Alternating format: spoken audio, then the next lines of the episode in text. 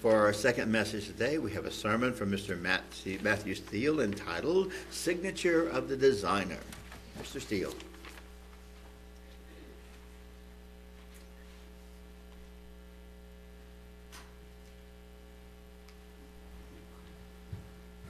Thank you, Reg. First of all, thank you for not doing your traditional song before I speak. We'll understand it better by and by.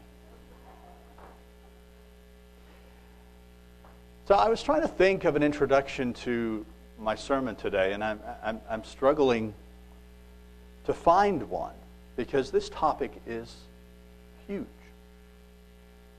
This topic is quite literally as large as the universe, but it is also as large as the cell. Which, of course, if you dig into the cell, you'll find out it is a very complex and large thing indeed. I'm currently reading a, a, book, or I should say, listening to a book, because that's how I get most of my, my reading done, on to and from work, leading, uh, listening to audiobooks. It's by Stephen Meyer. And Stephen Meyer, I'm sure many of you have heard of him. He is uh, he's a, a doctor of philosophy of science from the University of Cambridge. He's a former geophysicist and a college professor, and now works directly as the, uh, the director of the Discovery Institute Center for Science and Culture. And I'm sure you've seen him at different times. Uh, I know that we have played a few of his uh, few videos here, and, and I'm going to do that uh, again today. He's authored most uh, recently uh, the New York Times bestseller, Darwin's Doubt The Explosive Origin of Animal Life and the Case for Intelligent Design. And then also, the book that I'm currently uh, reading is Signature in the Cell DNA and the Evidence for Intelligent Design. And like I said, it's this book that I'm currently going through, and it's, it's a very challenging book. It's very challenging, I'm sure, to read. It's even more challenging to listen to because there are very complex uh, mathematical and probabilistic theories that he's presenting in this book. And after about 10 minutes of various zeros and ones and so on and so forth, I realize I haven't been listening for a while. And I have to go back and rewind it to try and stay focused on this incredible information. Now, I'm, I'm well aware that I'm not going to understand all of what he's talking about. But I do want to try and glean as much as I can.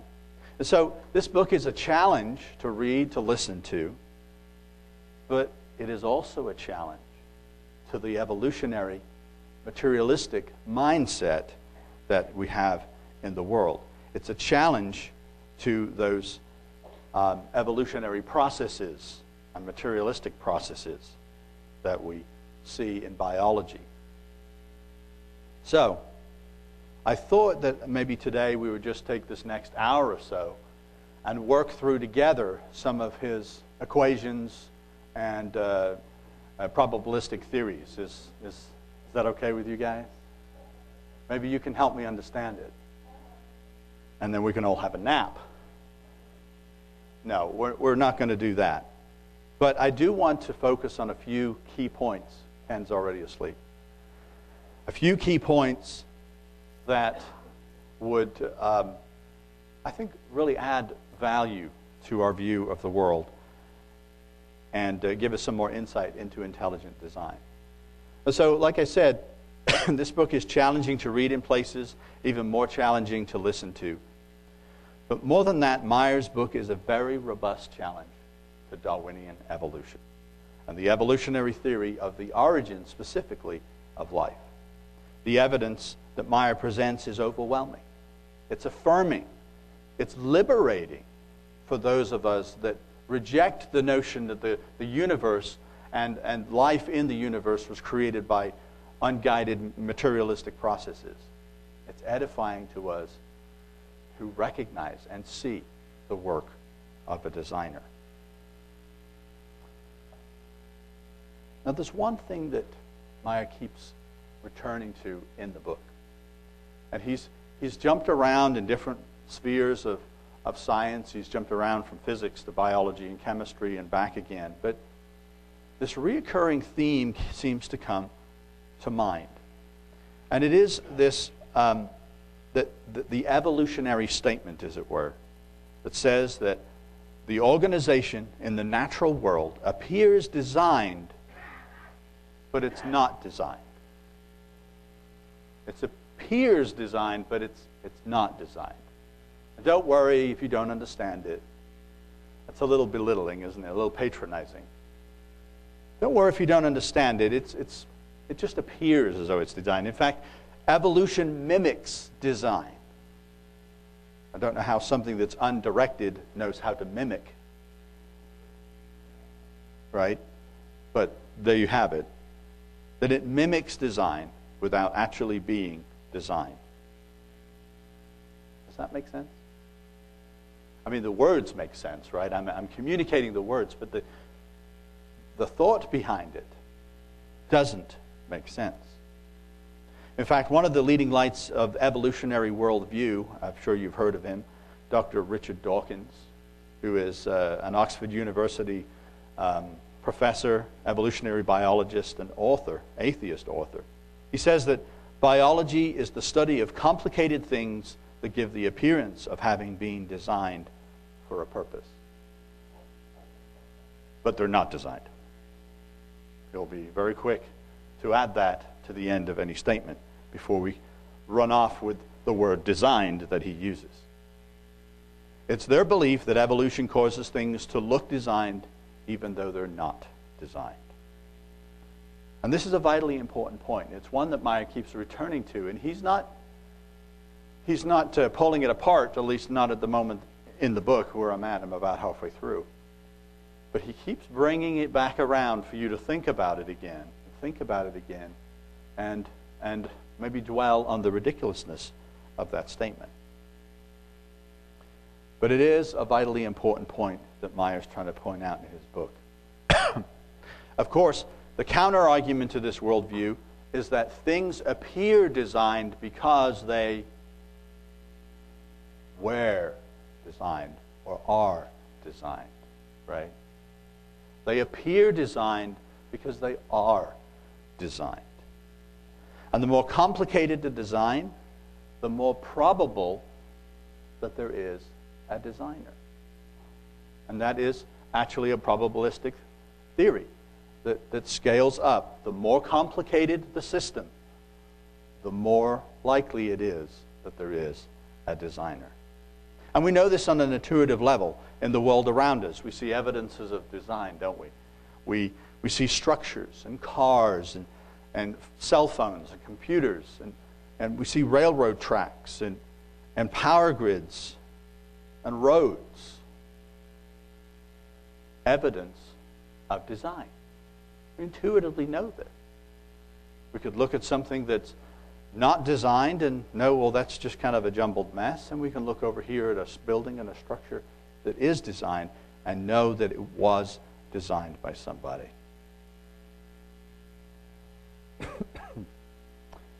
so just think about that was all these structures and roads and railway tracks and, and electrical grids. Was it here when the pilgrims traveled to the New World? It must have been really exciting to them, mustn't it? To see the coastline of this new world. And, and, and here is the skyline of, of New York City or, or Plymouth or Boston or whatever, just waiting for them to walk into and dwell in.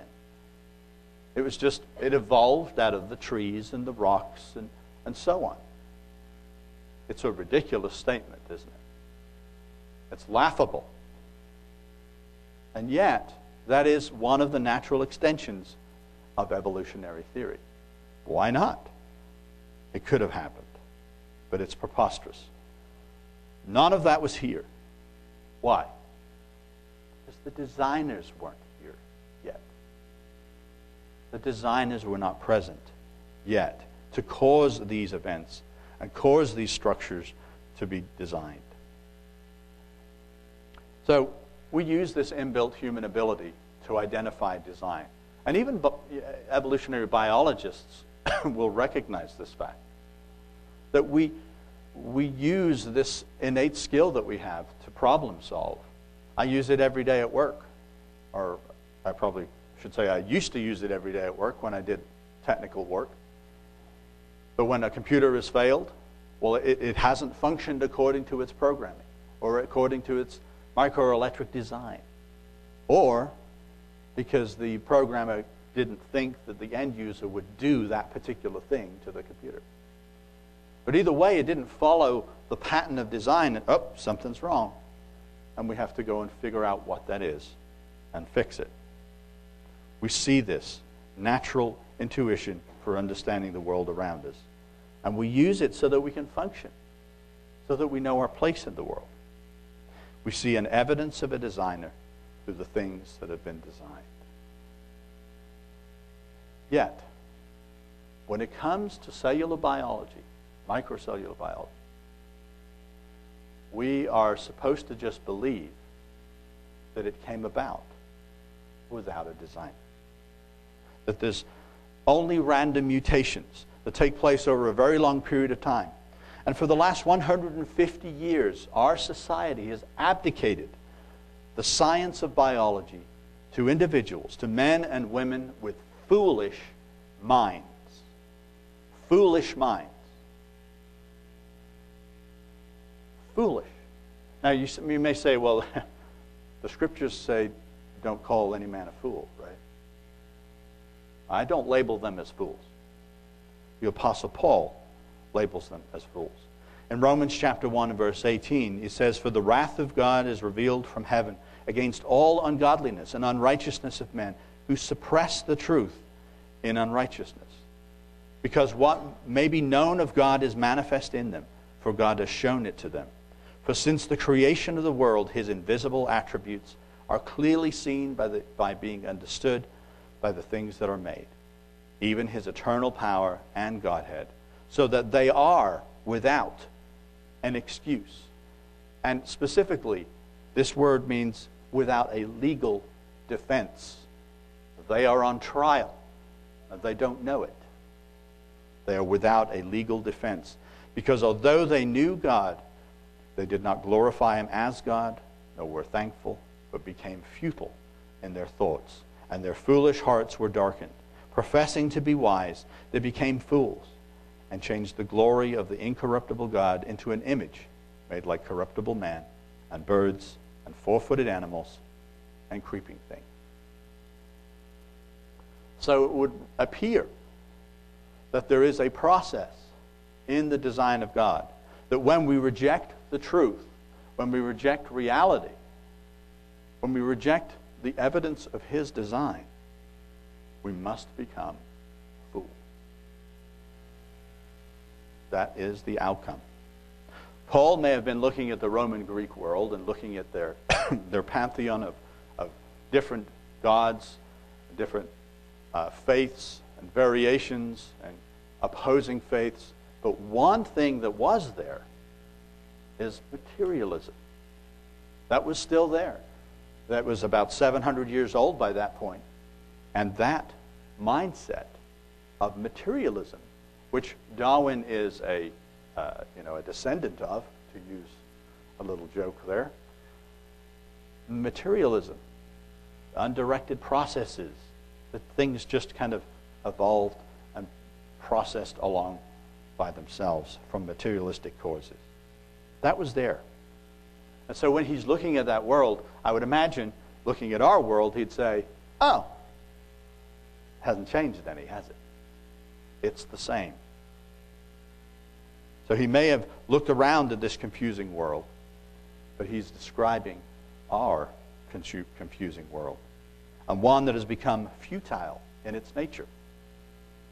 What Paul is describing is a world that has lost the ability to understand truth, has lost the ability to see design when there's a clear evidence of design.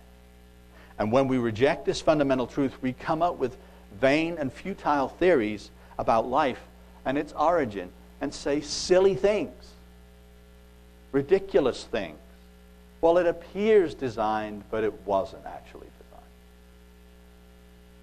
Like this building.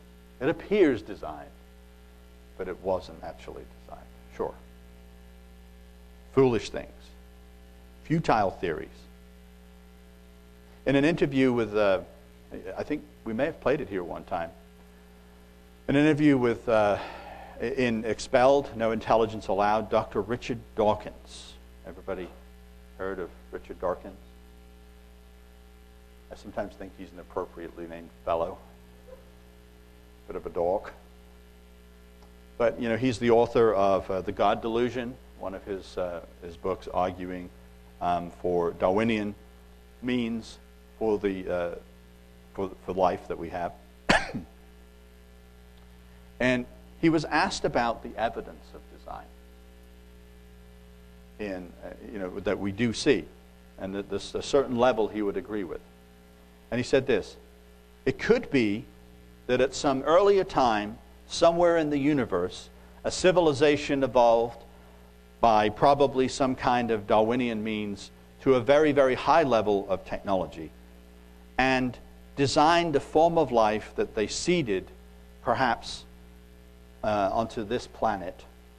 And I suppose it's possible that you might find evidence for that if you look at the details of biochemistry, molecular biology.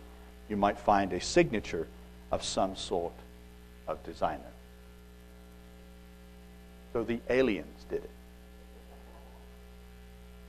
Maybe we shall, should tell President Trump that what the aliens did, and he'll take care of that too. The aliens did it. When pressed on this point, Dawkins said that if he were to accept the evidence of a signature of some sort of designer, it would not be the God of the Bible. It could be aliens, of which there is no evidence that they exist, right? No evidence that aliens exist. It could be them, but not God. This is his sophisticated, eloquently defined theory of how life developed on this planet. Just one of them. I suppose. He said, No, nothing like that could not possibly be God. So, there could be evidence of a designer, but not the God of the Bible. And so, even within this, but it's interesting, within this ardent atheist, he still uh, has a little caveat in there, right? Well, uh, if we do find design, it was the aliens. So he's, he's trying to, um, what, manipulate the answer. Right? He's trying to, to say, well, if you find design and you prove it, okay, that's fine. But then the aliens. Paul goes a step further. It's not just that these modern scientists are blinded to God's creative power, it's more insidious than that. Because remember what Paul says they suppress the truth in unrighteousness, because what may be known of God is manifest in them for God has shown it to them. For since the creation of the world, his invisible attributes are clearly seen, being understood by the things that are made, even his eternal power and Godhead, so that they are without excuse. And it's interesting. Paul says it's manifest in them. And one of the leading areas of biological research is in the human genome. And why is that? Well, because we want to live forever, right? We want to solve medical problems. We want to heal people. We want to do all these good things for humanity, extend life, and so on. And yet, within that study, God said, it's right there. I have placed it in them, in their cells. Right there, in their own cells. You know, there was a time when science thought that the cell was a blob of protoplasm, and it just kind of did stuff. That was the, technical term at the time. And out of necessity, as it called it, too, which I find is a hilarious statement to say, well, out of necessity, this particular function does this. Well, what you're saying is you don't know how it does it, it just does it. Right? but they have this clever technical term called necessity. But it just does what it does. It's a blob of protoplasm. no explanation to it. And the argument goes well, then, if that was the case, and that was their understanding of cells, then I guess there's room for evolutionary biology. But as we start to dig into the cell, as we get to the 20th century and bio- biologists started to realize that there's a whole molecular world going on inside the cell, then it presents a whole new set of questions. A world that has structure, has machines, that has hundreds of functioning parts, overwhelming evidence of design. And I would say proof of design. And at the heart of it all is the core of what Stephen Myers is talking in his book, talking about in his book. He calls the signature in the cell DNA. DNA. Deoxyribonucleic ribonucleic acid. Never say that word right. And I think Brian has a picture. Maybe. There's a compressed version of it. DNA, the double helix. And, you know, we're, we're so familiar with that. We see it in all kinds of places. It's, it's used as works of art and pictures and wallpapers on computers. And, of course, it's the source of all kinds of research that's going on right now. Again, for medical reasons and just for exploration reasons, trying to understand this DNA molecule. So, DNA, Bill Gates called DNA, and others have called it the most efficient and powerful programming language or code in existence. And these are, you know, Bill Gates kind of made a lot of money off operating systems and code. And this is the most powerful programming code or language in existence. In fact, the information in DNA is so powerful that only now, in our information age, can we understand it. And this is one of the things that Myers is trying to help us to understand, is that because we have developed rudimentary computer science, because we're not advanced yet, in spite of all of our clever gadgets, phones, and internet communication. We're just starting to scratch the surface of what binary code can do for us. And so all along, as we are, you know, thinking so highly of ourselves, this DNA code has been powering life, life in each and every cell. Within the last hundred years, we ha- have, as a civilization, developed our own digital code, as I said, binary or even machine code. And yet, inside of us, inside each and every cell of our body, is a far superior code far superior than any that we could have imagined. Think about this. All along, while we labored and struggled in civilization, in our long history as a race, through wars and famines and persecutions, and you know, hitting one another with rocks and bows and arrows, and all of our great engineering skill and, and accomplishments. All the while, we're, we're doing that, desperately clawing our way to this civilization that we have now, with our advanced technology, the DNA in the cell has been functioning, encoding, and re encoding information in ourselves and is the most advanced technology in the universe. And that's right under our noses. That goes right back to what Paul said. It's evident in us. And I'm not saying that Paul had an idea of the cell or DNA, but God did. And when he was inspired Paul to write those words, they are so fitting for the world that we live in today and encouraging to us.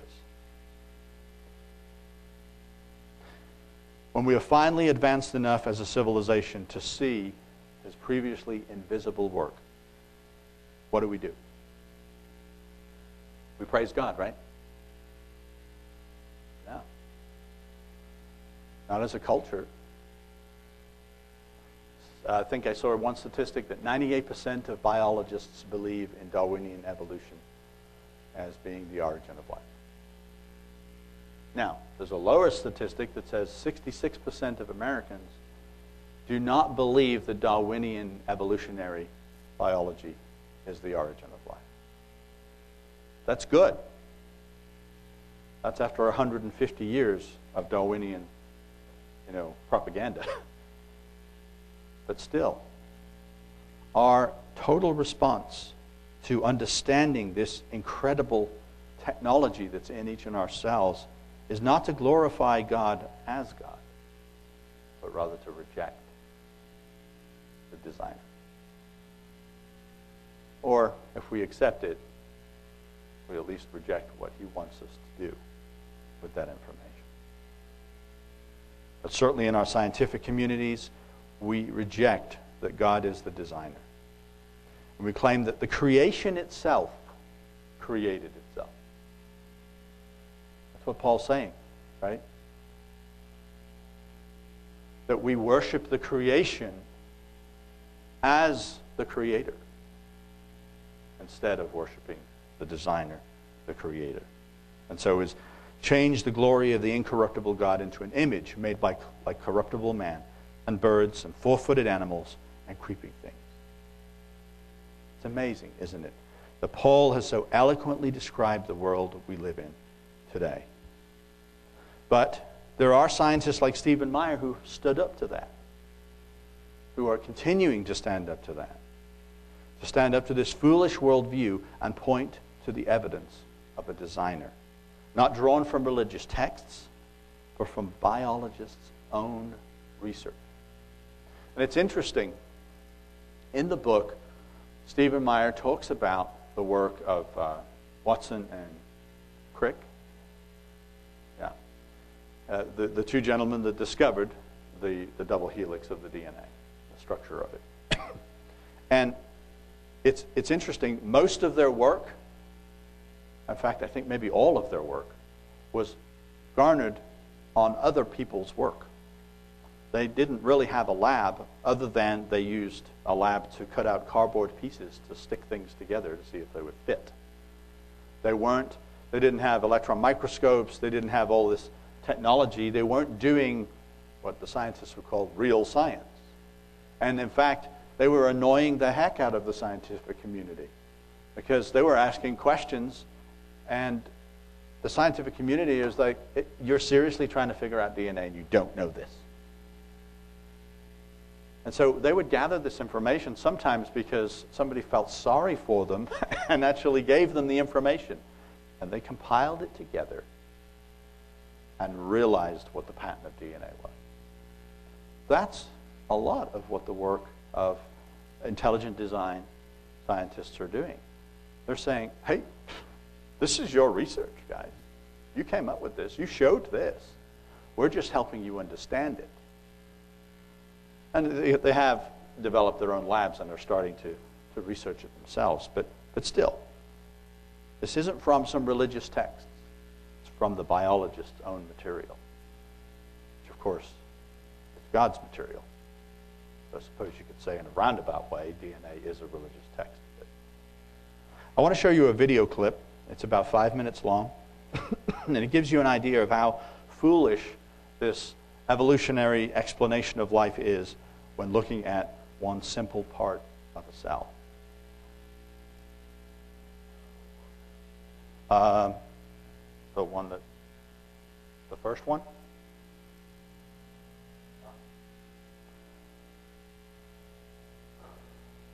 There's a video with Rick Drug.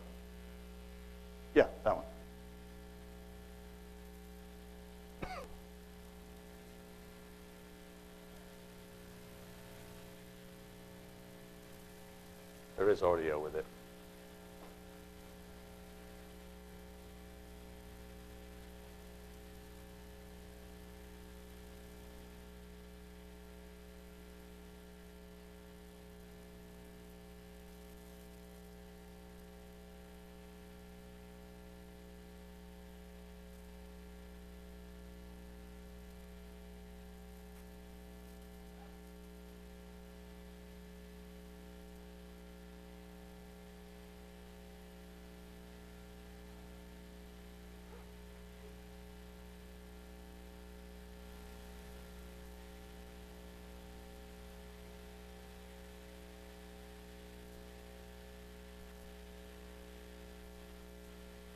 I could remember all of it, I'd, I'd, I'd mimic it for you.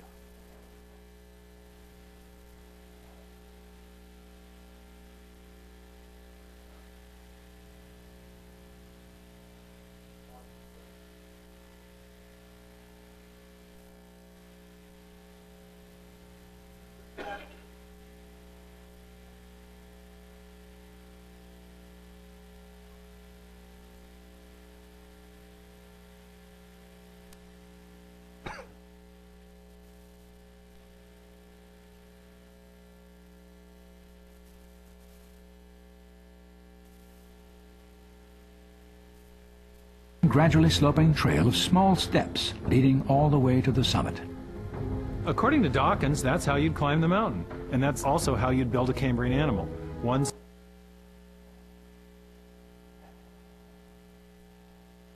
Richard Dawkins, the famous Oxford evolutionary biologist, has illustrated how the Darwinian mechanism works using a metaphor he calls climbing Mount Improbable.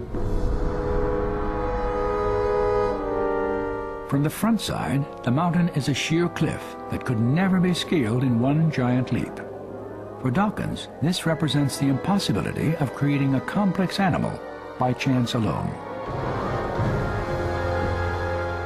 Yet Dawkins also envisioned an alternative route up the backside of Mount Improbable, a long, gradually sloping trail of small steps leading all the way to the summit. According to Dawkins, that's how you'd climb the mountain. And that's also how you'd build a Cambrian animal, one small step at a time. What chance alone can't accomplish in one blind leap, natural selection can accomplish through the cumulative effect of many small incremental steps. In theory, each step corresponds to a small unit of biological change, a new gene and its protein product. But do mutations and natural selection have a reasonable chance of producing even one protein in the time available? Since 1992, molecular biologist Doug Axe has examined this question. There's a story that's being told, and there's a appeal in, in the case of Darwinism to random mutation and natural selection as being, in vague terms, the mechanism. But if you look at the detail, what kind of mutation can accomplish these transitions? And there, it's important to realize that the one area where we can really nail this down is at the single protein level, where you can actually measure it. And if you look at protein structures, to get a substantially new protein fold is prohibitively difficult. Each of the thousands of different proteins in nature is actually a chain made from a specific combination of 20 different amino acids. The sequential order of these chemical building blocks is crucial, for if they are arranged correctly, the chain folds into a functioning three-dimensional molecule. But if the amino acids are incorrectly assembled, no protein will form. If proteins are indeed rare among the possible sequences of amino acids, what are the odds that mutations would stumble upon a functional combination of chemicals from the vast number of alternatives? To find out, Axe randomly altered the structure of an enzyme protein comprised of 150 amino acids. You've got the protein 150 amino acids long, then you've got 20 to the 150th power possible ways of arranging the amino acids. Out of all those possibilities, how many are functional and how many are gibberish? If you do the experiments and you analyze how much information is required to get, say, a new protein fold, it's just far beyond what you can get by random mutation and natural selection. How far beyond? Axe published his findings in the Journal of Molecular Biology. He determined that among all the possible amino acid combinations, the probability of generating just one short protein by mutation is roughly 1 in 10 to the 74th power, or one chance in a hundred trillion, trillion, trillion, trillion, trillion, trillion.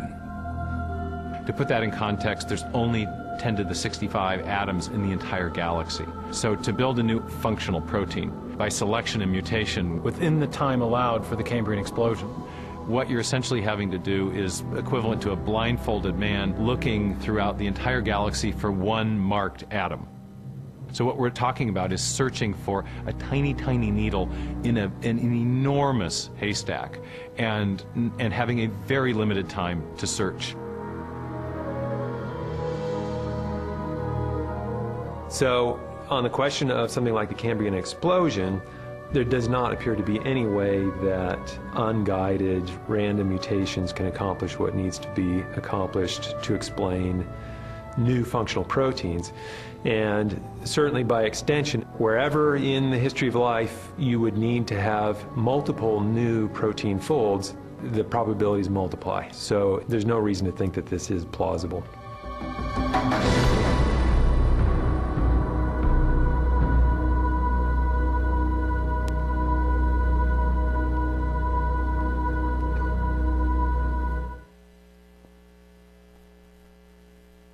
So just a little test. How many trillions was that? I counted like, uh, yes, 10 to the 74th power, or one chance in a 100 trillion, trillion, trillion, trillion, trillion. I think. It's a lot. And that's just to arrive at one protein, right? One protein.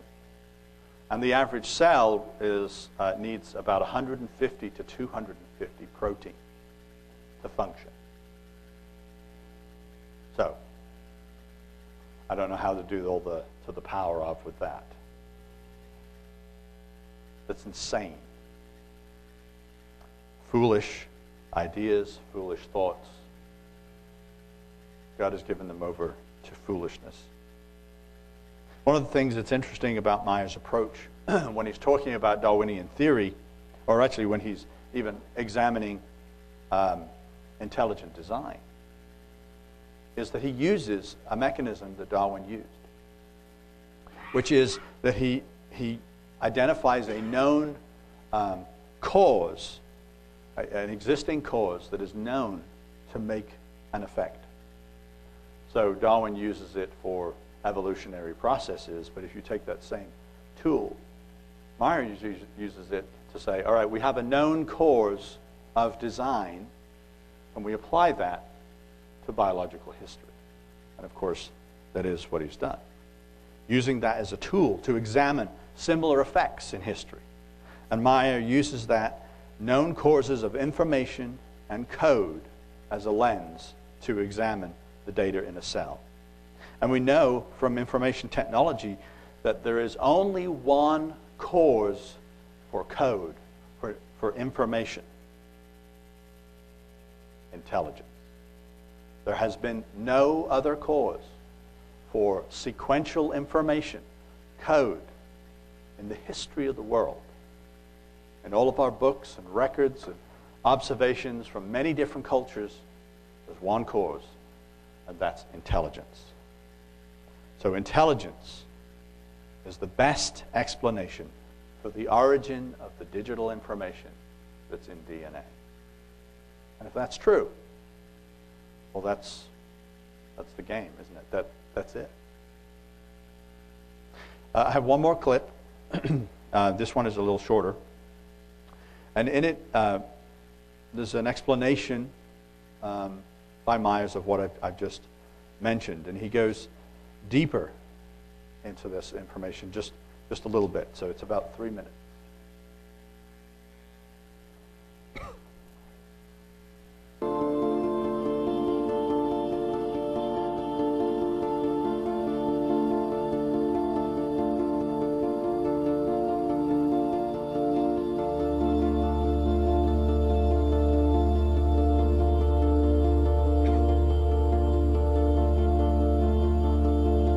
If you look at an effect um, and you want to explain it, you want to explain it using the historical scientific method by reference to a cause that is known to produce that effect, the effect in question. So when we're looking at the origin of life, uh, many biologists, biochemists, origin of life researchers in particular say the central thing that we need to explain is the origin of the information that makes life tick, that makes it run. What runs the show in biology is information, much of it encoded digitally in the DNA molecule. We're also learning that there's other forms of information organized hierarchically in other parts of the genome and even beyond the genome. But it, it, it's very, I used to ask my students, you know, if you want to give your computer uh, a new functionality, a new function, uh, what do you have to give it? And of course, they knew code. You have to give it information. And the same thing is true in life. If you want uh, to produce life in the first place, if you want to develop a new form of life from a pre-existing form of life, you have to provide information. And so the question is, where does that information come from? And uh, original life researchers are, in particular, acutely aware of this problem. Since 1953, when Watson and Crick elucidated the structure of DNA and also showed in subsequent years that DNA functions like a digital code in a section of software or even a section of alphabetic text. Uh, that, once they established that, then that raised a question: How did that feature of life arise? If you're going to explain the origin of life, you've got to ex explain its salient features. Its salient feature is arguably the presence of digital information in DNA. DNA encodes the proteins that do all the important jobs in the cell. So where did that information come from? Since the 1950s, origin of life biologists have realized the central thing they have to explain is, is the origin of information. Model after model has stumbled uh, or even come to a grinding halt, has failed to explain precisely that feature of life. And so as I got into the, the topic of the origin of life, I realized that was, that was really the central question. And as I was studying how scientists develop their theories to explain the origin of the first life, I, I realized that, that, that, what was needed was a causal explanation for, for that, that feature of life. And I began to think more about this dictum that, that Darwin and Lyell had that we should be explaining things by reference to presently known causes, presently acting causes, and I asked myself the question, what is the presently acting cause of digital code? What's the, what's the known cause of information generally? And what we know from uniform and repeated experience, which is the basis of all scientific reasoning in the past, about the past, is that, is that information always comes from an intelligent source. Digital information, for sure, we know it comes from programmers, but information generally always comes from an intelligent source. So by using Darwin's rule of reasoning, I concluded that the best explanation for the origin of the information necessary to build the first life is actually intelligence, Intelli what we now call intelligent design.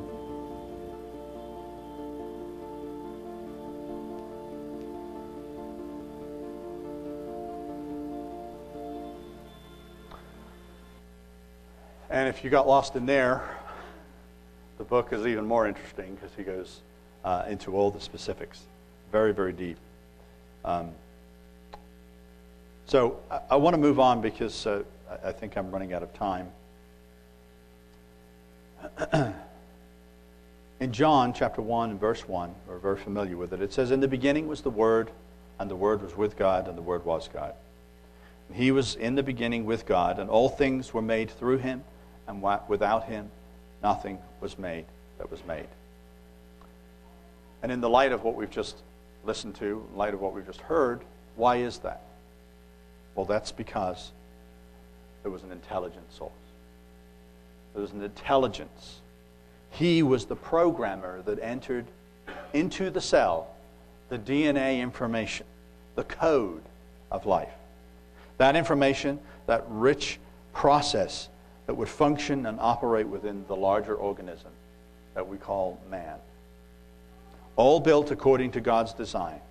And it's interesting also that even evolutionary biologists who are trying to find materialistic causes for DNA look for a single moment in time when the process went from just a chain of amino acids, from a chemical process, to a biological process. They're looking for that moment of life. And yet we have it. We have it in Genesis. It's right there. It's when God breathed into Adam, when he booted Adam up for the first time, running on his brand new software called DNA, created by an intelligent source. It was that moment. He breathed life into him. That code started to function and operate. and became a living being. You know, and John said, In him was life, and the light was the light of men, and the light shines in the darkness. And you know, light, we use light to illuminate things. But we also use uh, electron microscopes to illuminate things. And when scientists did that, they found this structure, an amazing structure within the cell that they just never knew was there. And we're learning more and more about that. The rich information system that was programmed in there in the beginning. Isaac Newton said this, and I find this a fascinating, fascinating quote. Of course, he believed in God. Isaac Newton believed that science could show the manifest works of God. And he's the, one of the fathers of modern science. And he said, I do not know what I may appear to the world, but to myself I seem to have been only like a boy playing on the seashore and diverting myself now and then, finding a smoother pebble or a prettier shell than the ordinary, whilst the great ocean of truth lay all undiscovered before me. And he was looking for the truth. How, how close do you think evolutionary biologists are to really understanding the truth? They're just shuffling around on the beach, obsessing over how that shell could have materialistically, materialistically formed from the preceding one. So you may ask, why is this important for us to understand? Why is this important? What's, what, what use is this information for your Christian life, for your walk in this world? Some of that should be obvious. Biology, evolutionary biology, materialism, and the idea that we were not created by an intelligent design invades every facet of life. It affects our legal system. If you want to read about that, I would suggest you, you read Darwin Day in America. It affects our legal system, it affects our, our medical system, and assumptions that we make about the effectiveness of med- medicine and what it will do to the human body. It affects, to terrible levels, our food supply and what is being done chemically to our food. And it affects, of course, to astronomical levels what is being done to the unborn. Because all of these things find their home, their origin, in the origin of species, in Darwin's version of the origin of species. The number now is, uh, on abortion is almost up to the population of the United Kingdom that have been aborted in the United States. It's almost 60 million people. Terrible effects of Darwinian evolution on the society, on our community. But why else is this important? well, it's important because you may have felt at times that the world around you was changing right? You may have felt that the, the community at large is deteriorating, it's getting worse, that morals are declining, that what was right is now wrong and what was wrong is now right, and that things are changing in our society, and, and the underpinning of our society feels like it's coming apart. And I agree with that. I think that is happening. But there's something else going on you are being recoded.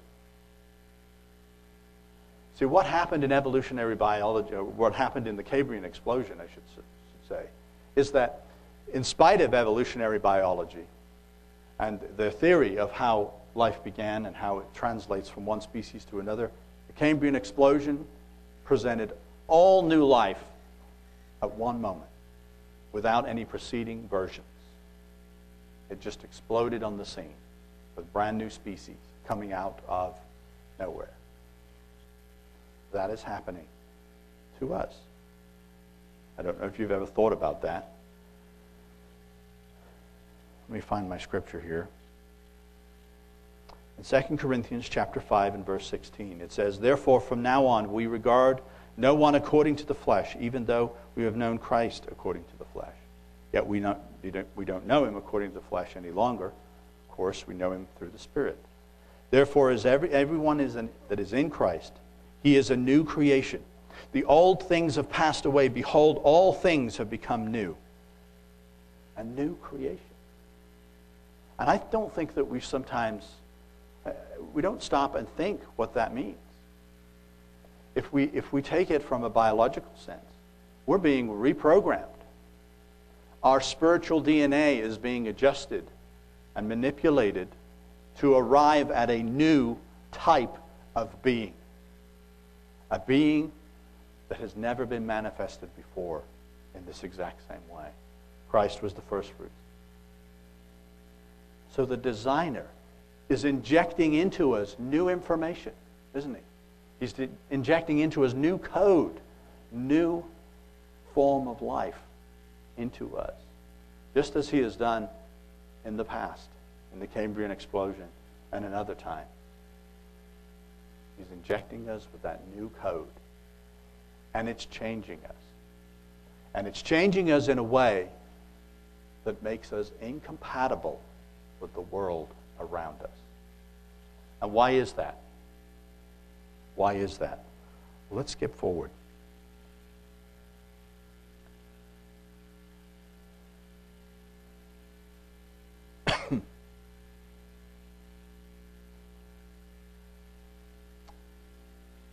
In Hebrews chapter 12 and verse 12.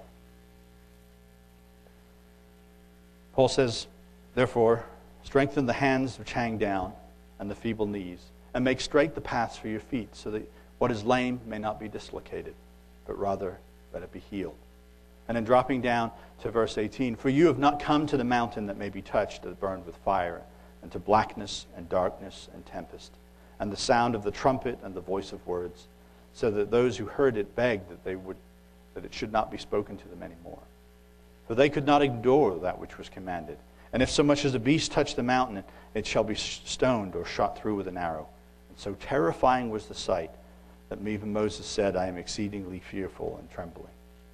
But you have come to Mount Zion, to the city of the living God, to the heavenly Jerusalem, to an innumerable company of angels, to the general assembly and church of the firstborn who are registered in heaven. To God, the judge of all, to the spirits of just men made perfect, and to Jesus, the mediator of a new covenant, and to the blood, uh, uh, and to the blood of sprinkling that speaks better things than that of Abel. We are being recreated. We are being infused with new code, changed, no longer compatible with this world, because we are being made compatible with the next. And if you'll remember, what happened if somebody was an idolater or a, a whoremonger or adulterer? All, all of those sinners that were outside of the city, they couldn't enter. They could not enter into that city because the environment is not for them, it is for us. It is for us if we were being remade, recodified through the Spirit of Christ Jesus working in us. And all of this is for a purpose. It is for our redemption. But the scriptures I had to skip for today show us that it is for the redemption of the whole world. That this creation groans, waiting for the adoption of the sons of God waiting for that manifestation of the new code functioning in us, bringing about that new world. You see, the more that we are recoded for the new world, the less compatible we are with the old. And there's something fitting about that. There's something exciting about that. This is the work that Christ Jesus is performing in us. Stephen Meyer is right. There is a signature in the cell, but God has not stopped creating. He's not stopped signing his name. He has been remaking each one of us, each Christian, into a new creature, injecting into us this new life giving information, this new form of DNA. He is making us into living examples of the designers